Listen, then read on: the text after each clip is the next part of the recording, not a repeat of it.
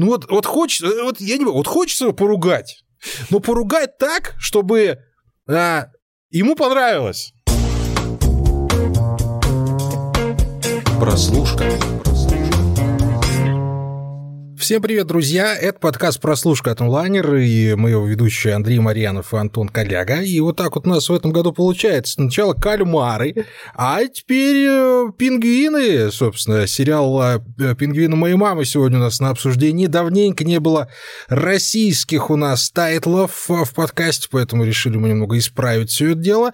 Ну и э, давайте начнем его обсуждать. Рядом со мной как раз находится наш серый кардинал нашего подкаста. Серый пингвин. Да, вы же думали, я тут главный. Нет, миром управляют вот эти вот тихони, которые, знаете, так издалека немного теневые правительства и организовывают. Ну, и вот Антон Коляка прямо сейчас здесь и расскажет, что ж там за сериал такой, этот «Пингвины моей мамы». Сериал с максимально странным названием. Я уже уверен, что люди, которые про него не слышали, а я так полагаю, что это многие про него не слышали, потому что сериал как-то прошел очень негромко, несмотря на то, что он вроде как э, затрагивает такую довольно популярную сейчас тему стендапа. Это вообще ну, одно из первых таких вот произведений на российском стриминге, которое посвящено как раз-таки стендапу, а стендап у нас, как известно, новый рэп. Мы уже обсуждали с Андреем сериал «Я не шучу», который нам не очень сильно понравился.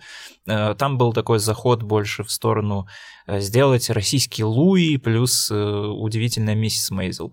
А тут стендап Э, больше идет таким одновременно вроде как и фоном, то есть показать, как вообще существует сама вот эта вот среда, э, но конкретно про нее саму там ничего не понятно. То есть стендап в сериале выглядит как самая обыкновенная тусовка, в которой, собственно, и врывается главный герой, для которого это такое средство, что ли, исповеди, средство как-то вот проявить себя и выплеснуть ту накопившуюся агрессию. Главный герой у нас 15-летний школьник Гоша, Э, который живет в не самой такой обыкновенной семье. Э, там четверо приемных детей, он, собственно, единственный родной. И его мать э, собирается взять еще одного ребенка, который, ну, скажем так, Э, с некоторыми психическими отклонениями. Естественно, да. Э, вся семья видно, что не слишком рада этому факту, но единственный, кто пытается бунтовать как-то против этого, это вот, собственно, наш главный герой Гоша. Да, и Все, Го... в этом и, и весь синопсис пингвинов моей мамы. Да, и Гошу играет сын Бориса Хлебникова, Макар Борисович Хлебников. Это его дебютная роль, причем сразу главная. И стоит сказать, что действительно отличная работа для молодого парня. И хочу угу сказать, э, Макару сразу же. Супер, Макар, это прям одно из, наверное, Бусечка. главных лично для меня открытий актерских да. годы. Очень, ред, очень редко мы даже взрослым такое говорим, но вот э, тебе, я знаю, что нас слушаешь, ты давний наш поклонник. А, хочу сказать, что действительно объемная работа, несмотря на то, что, ну, есть, понятное дело, ограничения немного там в амплитуде, и были моменты, когда, ну, понятное дело, что перед тобой подросток, но это же и хорошо, он же подростка, собственно, играл. Можно же было уйти в своем образе очень далеко и превратиться в такого карикатурного подростка и школьника, да, но здесь э, вот у Макара Хлебникова получилось выдержать от начала до конца свой характер, а нигде не провалиться, э, выдать несколько хороших шуток, ну и действительно сделать драму в самом конце, сцена с объятиями э, с мамой, она действительно была очень эмоциональна, поэтому Макару, надо сказать сразу, отдельное спасибо за его работу. Если с этим дебютом он пойдет дальше и дальше будет развиваться, то я думаю, что ну, нас ждет один из, э, интерес... А, по крайней мере, интересный актер в ближайшем будущем. Я вот так считаю. Ну, я думаю, что это будет большая ошибка со стороны продюсеров российского кино, если они дальше не продолжат его куда-то приглашать. Да, абсолютно согласен. Сериал э, делает во многом как раз-таки Макар Хлебников, но не только он. Э, я думаю, что, опять же, если мы обсуждаем такой не самый суперизвестный нашумевший сериал, э, наверное, больше будем давать сегодня такой справочной информации. Сериал э, сняла режиссерка по имени Наталья Мещанинова, которая сейчас, в общем-то, сильно выстрелила с, со всякими разными проектами. Раньше она где-то там занимала нишу такого, скорее, прям конкретно авторского кино, она одна из выходцев движения «Новые тихие», которое было очень популярно в России в нулевых. Э, не очень понятно, почему оно так называется, потому что кино там не то чтобы тихое, собственно, у Натальи Мещаниновой я смотрел два фильма, и это там две, две ее главные работы, это «Комбинат надежды» и «Сердце мира», мне они оба очень нравятся. «Сердце мира» прям класс, Э, Комендант Надежды это такой очень беспросветный, темный, тленный прям фильм, но который тоже прям тебя цепляет на глубину души. Э, Пингвин моей мамы это вот один из ее многочисленных сериальных проектов, которые выходят в последнее время. Обычная женщина, я думаю, что... Да, обычная женщина один из самых громких тайтлов. Ну, она еще, опять же, работала над аритмией вместе. А над да, аритмией да, вместе она же. писала сценарий аритмии, и, скорее всего, что она как раз-таки в аритмии была ответственна за вот эти сцены врачебных поездок, всю вот такую вот э, полудокументальную фиксацию быта какой-то конкретной профессии, потому что как раз-таки э, вот на стыке игрового и документального кино, и это можно еще назвать таким термином, как постдок, вот Мещанинова примерно и работает, потому что комбинат надежды, он рассказывает про жизнь молодежи. Подожди, постдокументальный или постдоктор? Мы что все-таки... Постдок, ну, постдокументальный, не доктор. Мы тут про врачей просто как-то заговорили, думаю, может, именно там какой-то постмодерн докторский. Слушай, было бы интересно, но нет.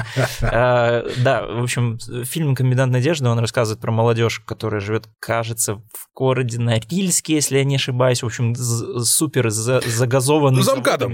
Да, российский город, эм, и там тоже все снято на такую практически документальную камеру, очень много э, подражания как раз-таки такой естественной эстетики, актеры непрофессиональные, возможно, возможно, многие там тоже начинающие, и, кажется, некоторые как раз таки и стали потом большими артистами, но на тот момент этот фильм 2010 по-моему, года, э, никто из них не был известен. «Сердце мира» то же самое, там хоть играют профессиональные актеры, но все равно там максимально естественно воспроизводится быт э, притравочной станции, это где собак натаскивают на лис.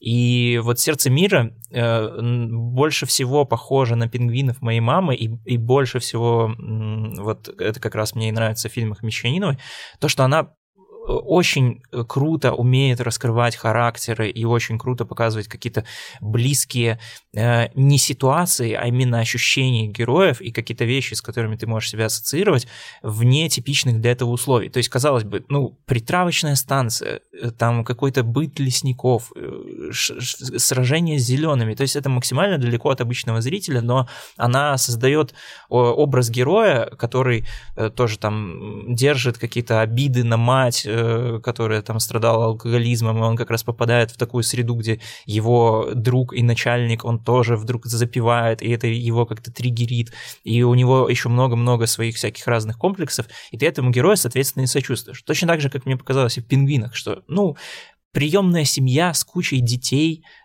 всяких разных э, стендап. То есть это что-то такое вот максимально настолько не близкое, казалось бы, что ты должен это все смотреть как на, не знаю, какую-то ликбезную, что ли, историю, типа, о, я посмотрю этот сериал, чтобы узнать, как вот, значит, живут такие люди. Но при этом ты почему-то все равно с героями чувствуешь себя Э, какое-то вот максимальное родство, ты понимаешь, э, что они чувствуют, понимаешь ситуации, в которых они оказывались, и легко можешь представить, э, как в них оказываешься ты, вот благодаря, вот, собственно, вот этому документальному слэш-постдокументальному подходу. Ну, я не могу ничего не сказать больше, кроме как спасибо, профессор, вам за лекцию о современном российском кино, это было увлекательно и даже познавательно. Делать пометочки, обычно так это происходит на лекциях у больших лекторов, ну, а мы немножко приземлимся все таки все-таки вернемся обратно, найдем. Э, мы, мы с тобой пока еще даже сериал не начали обсуждать, мы его все, все еще продаем. Мы uh-huh. пытаемся uh-huh. объяснить, зачем его в принципе смотреть. Ну, к сожалению, не купил у нас никто этот выпуск, хотя мы все надеемся на это, но поэтому просто поверьте, что нам действительно хочется вам его продать, чтобы вы его посмотрели. А самый забавный момент для меня здесь вообще в целом оказался это присутствие Алексея Аграновича, который играет отца нашего главного героя, который сам совсем недавно играл роль э, комика тогда еще не было слова стендап, а в фильме юморист. юморист. Собственно, сейчас он играет отца юмориста, вот такая вот э, семейная у него, я не знаю, возрастное взросление у него происходит здесь. И такое ощущение, что вот опять же тот же самый Агранович здесь находится вот на своем месте. Мне понравился его персонаж, мне понравилось, как он...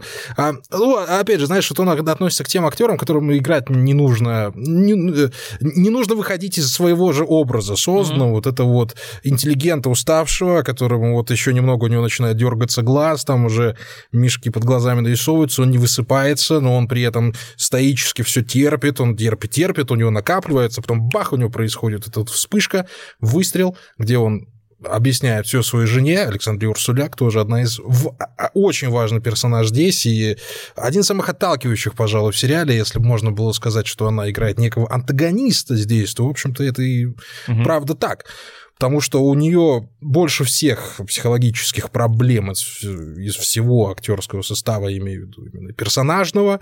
И по большому счету мы видим здесь, как э, сама мама нашего главного героя а, через новых приемных детей пытается закрыть свои же гештальты.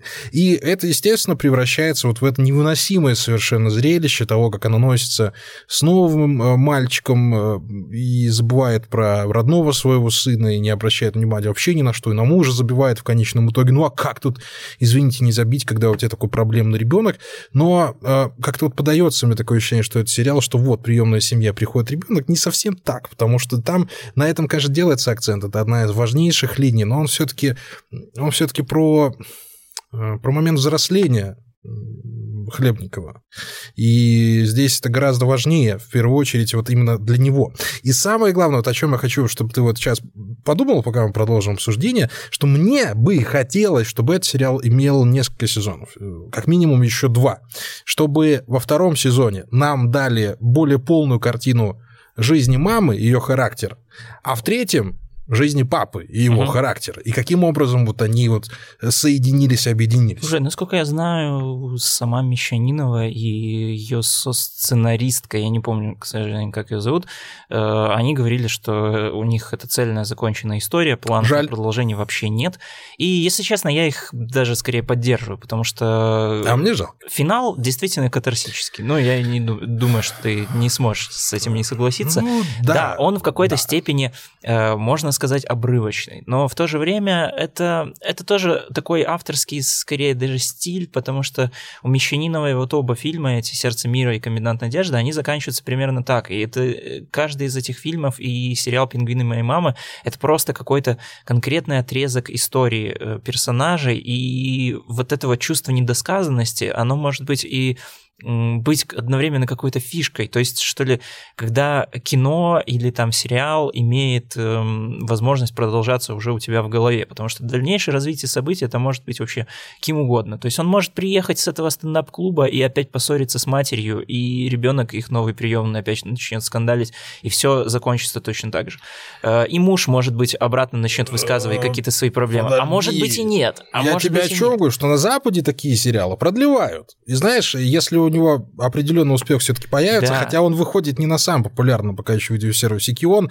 Ну, мы же все, конечно, смотрим только на официальных площадках все это, да, оно что, не раскручено? К сожалению, да... нет, потому что Кион недоступен Беларуси. Вот. Но мы же съездили в Смоленск, быстренько метнулись к вампирам средней, средней полосы, полосы, да, чтобы конечно. включить Кион и посмотреть, как это происходит. Но вообще в нормальной парадигме сериала строения такие сериалы надо продолжать. Я сейчас э, не кривлю душой, потому что в первую очередь есть что исправлять. Здесь есть очень много э, вещей, которые убавить, убавив, можно сделать еще лучше. И меня скорее вот этим зацепил этот сериал, тем, что мы опять видим очень много проблем российского сериала строения. Первый, э, то, что э, часто пингвины моей мамы превращаются в русский слоу-бернер. Когда ты вроде бы понимаешь, что должно происходить дальше, но серия начинает топтаться на месте и показывать тебе планы того, что происходит вокруг, торговых центров, детских площадок, мы наблюдаем над тем, как Гоша там любуется какими-то природными явлениями. Зачем мне это нужно? Сериалы не работают так. Такая же ошибка, если ты помнишь, я очень сильно на это жаловался, была и в сериале Чики, который никак не мог определиться, он так клип или он сериал. Я просто повторяю то, что я уже повторял. То есть вот эти вот элементы, которые никак не связывают ни сюжетку, никак не раскрывают персонажей по-новому. Ну, может быть, знаешь, есть же комик-релиф, да, это может быть, mm-hmm. может был бы драма-релиф, если бы тебе дали какую-то пищу для размышлений, а потом сделали паузу, во время которой ты этими размышлениями мог как-то там Но это сериал, насладиться. это сериал другого плана. Я Нет, согласен, подожди, что... Да я согласен, что, подожди, слушай, я согласен, что в Чиках, в Чиках это, возможно, не работает, просто потому что там изначальный сюжет, он такой, знаешь, более цельный, более сюжетный, что ли. То есть у нас есть вот какая-то конкретная линия героини, у них есть там цель, и, и значит, у них есть план, и они его придерживаются, примерно как-то так. Э, в «Пингвинах» это все таки ну, вот как раз та самая смесь э, документального и игрового, чего-то вот такого подражания, ну, и это, это больше как раз-таки про жизнь. Ну, я ну, так ж, ты ну, зритель, ну и что? Ну, это же не значит, что тебе нужно... Надо. нужно... Меня надо развлекать, дорогой мой человек. Если меня ну... не развлекает и показывают планы, которые я хочу промотать, это плохо. Ну, слушай, ты Они хочешь не промотать, мега а кто-то не хочет. Да блин, там серии идут по 20 минут, кому? Да тем не менее, мне, меня вот это и задело. Зачем Именно это меня задело. Там и так 20 минут, и из этих 20 минут 3,5 занимают странные, ну, совершенно неинформативные не кадры. Много. Ну, убери ты одну серию. Сколько там? 6 у нас так серий? 7? Ну, слушай, это вот помогает, убрать одну это помогает серию. как раз-таки погрузиться вот, в эту атмосферу. Вот, не Почему нет? Так она и так погружает тебя в атмосферу. Тебе и так... Еще больше. Погружает. Куда уж больше-то? Слушай, там... и... ты прям туда в экран... Да господи. Оно-то может... Может быть, ты... Но я считаю, что ты не прав, дорогой человек. Ты знаешь, что переспорить эту глыбу совершенно невозможно. И ты понимаешь, о чем я говорю? Ты можешь, э, ты в защиту становишься, и это оправдано. И да, все равно это художественный прием. Надо делать перебивочки, надо делать остановочки, надо делать релифы. Но когда они оправданы, это было бы хорошо. Вторая очень большая претензия. Ребят, перестаньте ставить свой плейлист в сериал. Я вас умоляю, музыка как-то должна работать. Это огромная ошибка российских сериалов. Им кажется, что если ты повставлял кучу новых модных треков, то э, ты этим привлечешь какое-то внимание или еще что-то. А э, мы же за идеал всегда берем, собственно, фильм «Брат 2», который показал, как надо работать с саундтреком. Это не сериал, понятное дело, но, в общем-то, здесь смысл тот же. Не надо разбрасываться этими треками. Возьмите вы два-три трека. Да Корнелюка вы наймите, пускай вам саундтрек напишет. Ну, тем, ну попробуйте что-то сделать. Нет, у нас такое ощущение происходит, что вот мы поставили песню, песня здесь, песня там, работает она, не работает. К чему она, кому она? Это, это, это не срабатывает именно в важные моменты, когда вот нужно дать драмы, когда нужно дать скрипочек, немножко альтов, чтобы они подняли тебя, чтобы там сердечко твое разбередили. Нам ставят современных молодых музыкантов песни-то хорошие, спорить с, с этим бесполезно, они молодежные, стильные, но они не всегда срабатывают. И диссонанс возникает, и от этого диссонанса хочется избавляться. Я именно поэтому и говорю, что надо вот второй сезон этому проекту. Пожалуйста, попробуйте хотя бы пару серий снять. И исправив вот эти моменты, докрутив то, что не докручено, и на выходе получается совершенно замечательный сериал. Более того, тебе скажу, мне о, понравилось, как он закончился. Сколько, сколько раз мы обсуждали, что россияне умеют в начало, но не умеют в концовку. Концовка получилась. Середина не провисла. Начало нормальное шутки стендаповские, мы сейчас их, конечно, тоже отдельно обсудим, не всегда смешные, не всегда смешные, но а, пока ехал, прочитал интервью одного Блин, из... ты уже так далеко ушел, я про саундтрек даже не подожди, успел ничего подожди. сказать. Прочитал интервью одного из э, сценаристов этого сериала, Жени Сидорова, тоже профессионального э, стендапера, и мы сейчас обсудим это после того, как ты расскажешь, что ж там с музыкой у тебя. Ну, я, просто, я, с одной стороны, с тобой согласен, что песни действительно вставлены просто вот как какой-то мини-клип, когда Гоша катится на скейте и играет какая-то песня, но с другой стороны, ну, хочется чуть защитить саундтрек хотя бы за его какую-то нетривиальность. Ты вот сказал, что это хиты модные, но там на самом деле мне пришлось шазамить вообще абсолютно каждую песню.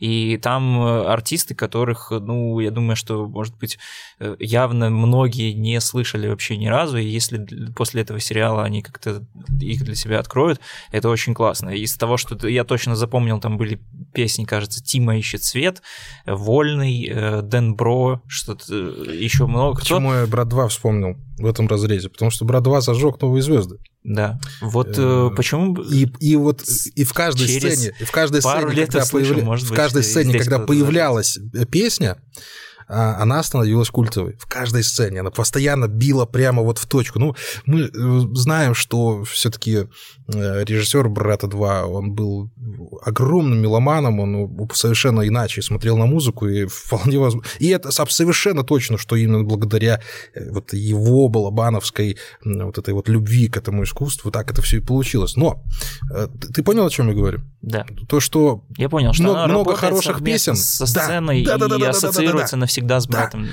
А тут, а тут такое ощущение, что, знаешь, вот на- поставил... Что песня работает по- поставился рандом на, на, на этом самом, на, на Spotify. Но, с другой стороны, и слушай, может быть, это, это какое-то можно считать как отражение чувств главного героя. То есть я ну, вполне себе... вставил. Я вполне себе могу представить, что Гоша как раз-таки тот чувак, который слушает вот эти песни. То есть он явно такой не самый типичный подросток, э, и мы вначале про это сказали, э, что у него такой вот образ. И он как будто бы и не очень сильно выбивающийся прямо из среды. То есть он просто вот нормальный чувак, э, поэтому он может слушать такую музыку. И в целом это лучше помогает как-то тебя сопоставлять с героем.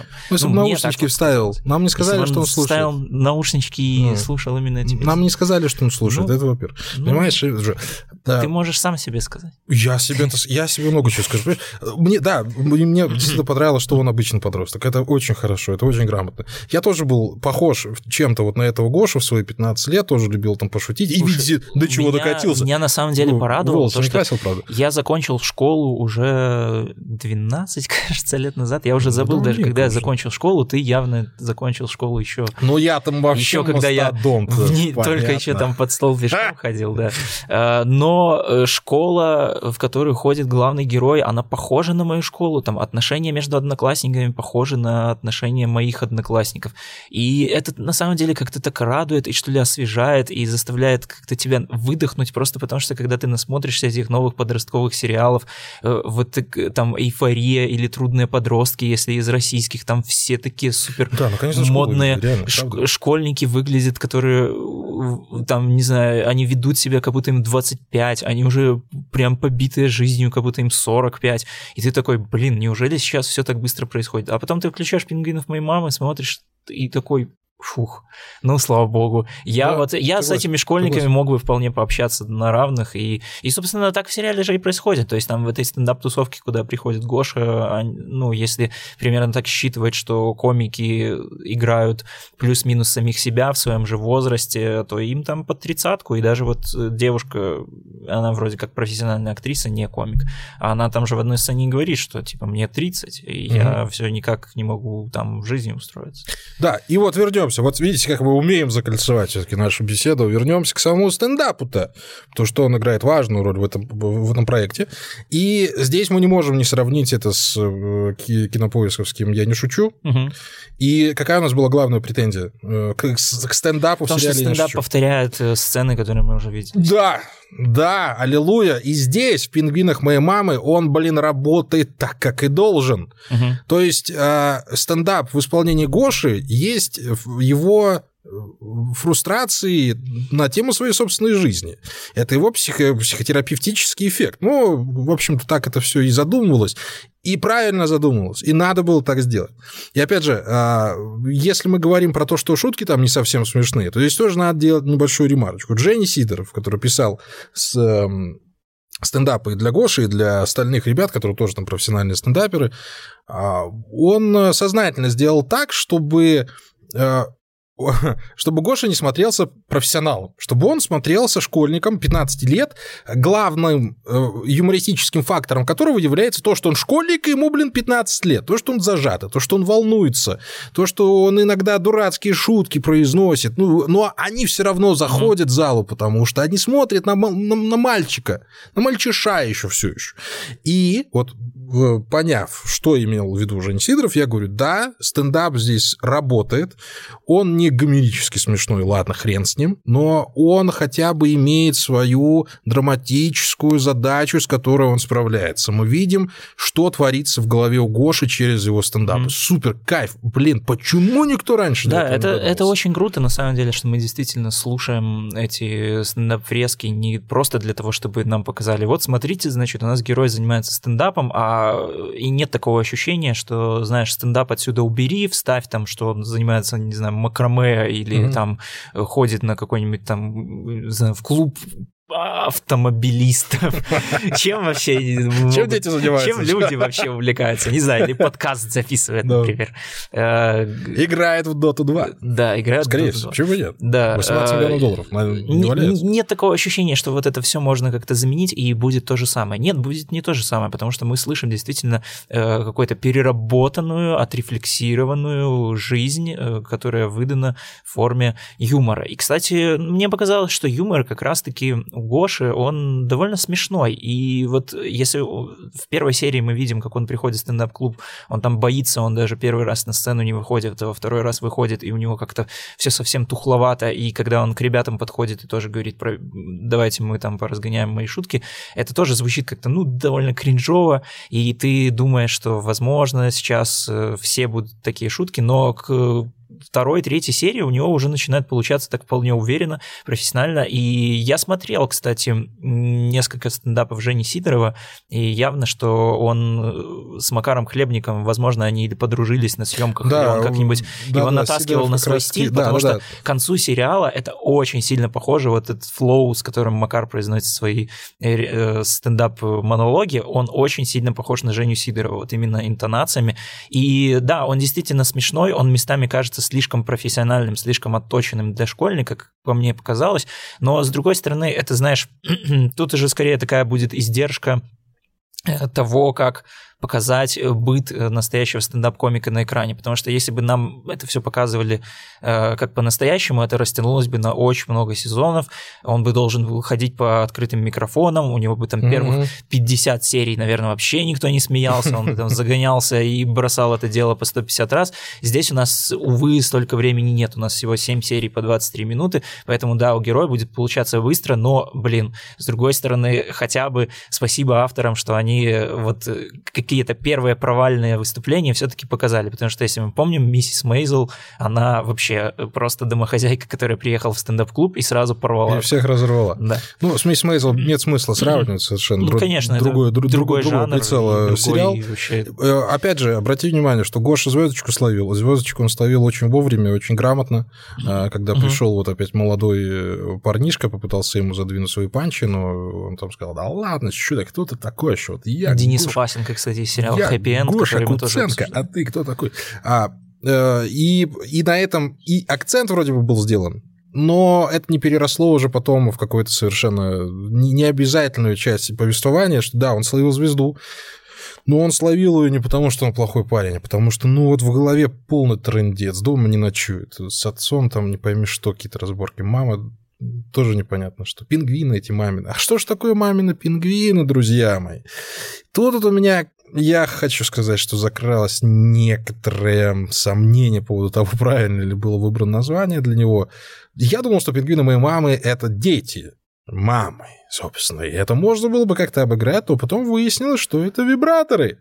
Вибраторы, друзья мои, Слушай, ничего я больше. Думаю, что, я думаю, что это и дети, э, но...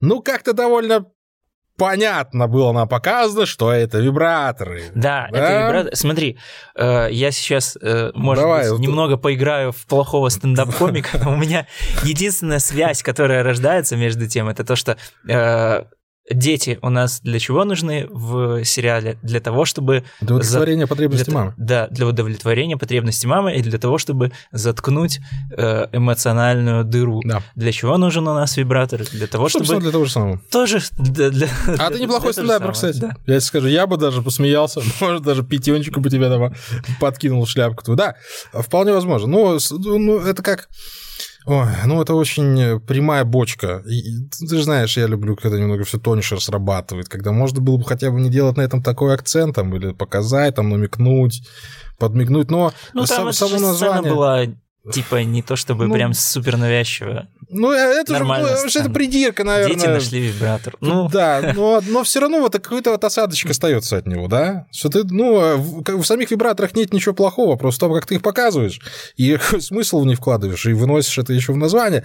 Может, да, может, нет, а может, пошел нафиг. Это как дело вкуса. А и опять же, одна проблема была здесь со стендапом, когда мы два раза один тоже стендап посмотрели. Вот это мне не понравилось совершенно. Когда Гош произнес свою, свою речь, угу. уже один из программных своих монологов он произнес, и в следующей же серии мы э, смотрим тот же самый стендап, но уже глазами родителей.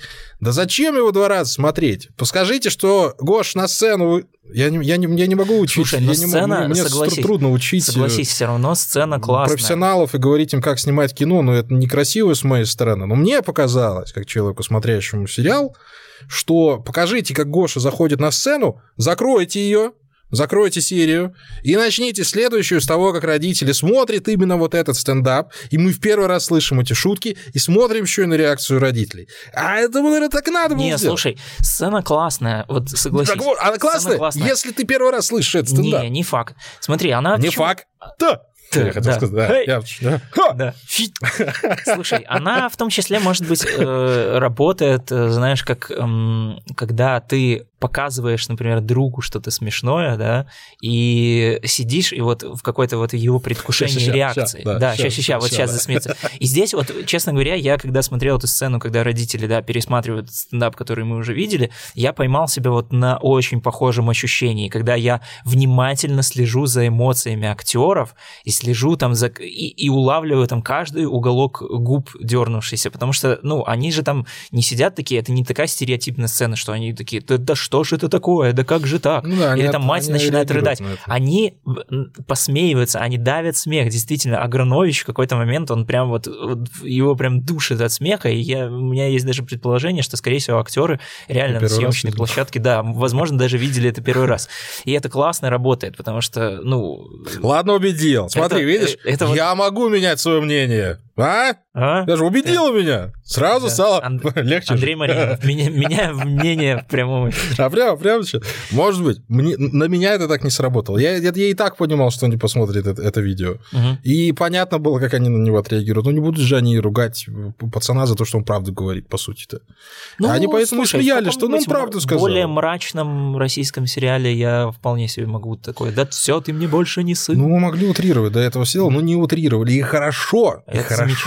И именно поэтому э, сериал «Пингвины моей мамы» вызывает такое да нормальное к нему отношение, вот хорошее. Вот ты посмотрел сериал, тебе есть над чем подумать, у тебя куча новых Я, честно новых говоря, лиц. был уверен, что тебе вообще не понравится. Нет, нет, почему? Нет. Э, я надеялся, я уже готовился к батлу просто, к прожарке. Но я же все равно прожарю. Видишь, вот есть моменты, которые не дают мне спокойно спать. Я же привык уже к этому лощеному, чтобы все по полочкам, там, когда надо кульминация, когда надо, там, мэр из вылазит из реки, там, начинает пальбу. Нет.